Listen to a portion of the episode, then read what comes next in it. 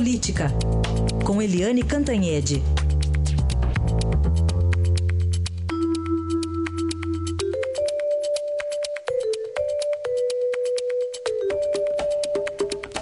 Aécio Neves ganhou a batalha política no Senado pela manutenção do mandato dele, mas a guerra jurídica continua, né, Eliane? Bom dia. Bom dia, Heisen, bom dia, ouvintes. Exatamente. É, o script foi todo aquele que a gente já conhecia, né? Vamos buscar lá de trás. O, a primeira turma do Supremo Tribunal Federal, por 3 a 2, decidiu afastar o S do mandato, decidiu recolhimento noturno e retirar o passaporte. Uh, ato contínuo, o Senado se subordinou e disse que não pode ter esse tipo de medida cautelar contra senador com mandato. E aí ia desautorizar a primeira turma, mas teve ali uma conversa da presidente do Supremo, Carmen Lúcia, com, com o presidente do Senado, Eunice Oliveira, e aí eles traçaram um cronograma. O cronograma foi seguido à risca, porque o plenário eh, do Supremo reconheceu que medida cautelar para deputado e senador só pode ser tomada com aval dos dois plenários da Câmara e do Senado. E aí, quando foi votar de novo, o plenário do Senado agora fez o que era previsto, disse não a, a, a decisão da primeira turma e isso significa que o AS tem de volta o passaporte, tem de volta o mandato e tem de volta o direito de ir e vir à noite, tem recolhimento noturno. Mas, atenção, a votação de ontem foi bem apertada. O AS precisava de 41 votos para se livrar e teve 44. Ele teve uma margem de três votos bem apertado, eh, foram 26 contra. E, como você disse, a guerra continua, porque essa foi a etapa política que envolveu uma política, uma negociação política intensa dentro do Senado e uma política intensa do Senado com o Supremo. Mas acontece que, independentemente disso, Aécio tem um encontro inexorável com a Justiça, porque ele tem nove inquéritos no Supremo Tribunal Federal, é o terceiro campeão.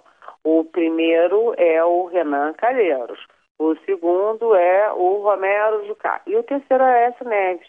Esses são os três campeões é, de político com mandato em número de inquéritos no Supremo. Então, é uma questão de tempo. O problema, o que é a boa notícia para a essa, a segunda boa notícia, é que um, o Supremo demora.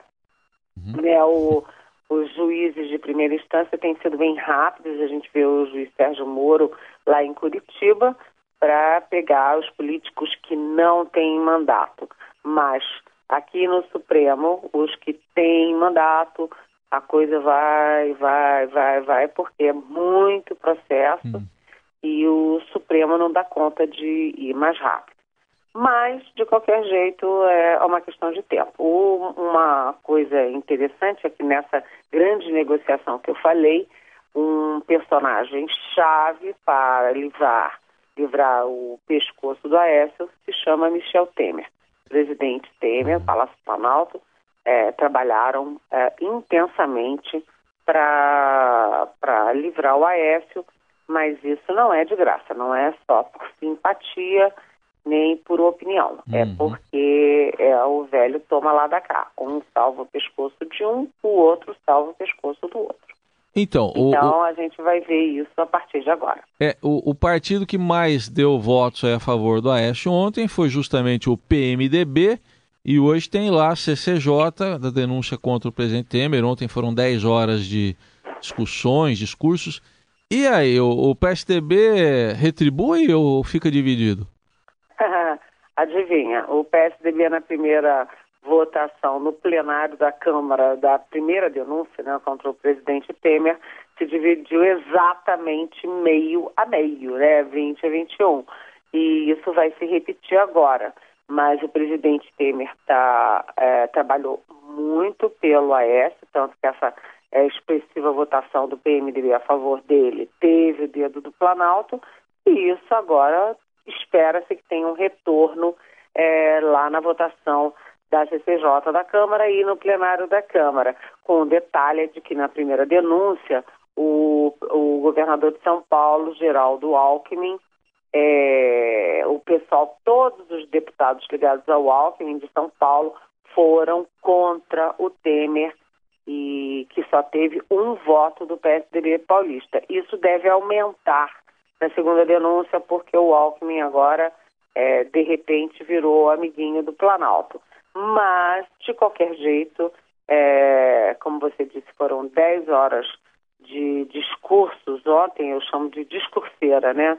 E a votação na CCJ está prevista para hoje e a gente tem uma expectativa de que o Temer vai ter menos voto na, nessa segunda denúncia do que teve na primeira, e no plenário também da Câmara ele tende a ter menos votos do que teve na primeira, apesar de todas as apostas serem de que a Câmara não vai autorizar uh, o prosseguimento dessa segunda denúncia lá no Supremo Tribunal Federal. Agora, atenção, ontem quem ficou vendo a CCJ ao vivo ficou vendo que todos os discursantes eram contra o Palácio do Planalto. Todo mundo era PT, é, PSOL, é, Rede, todo mundo era uma fila de oposição. Parecia que a, a, a comissão era inteira contra o Temer.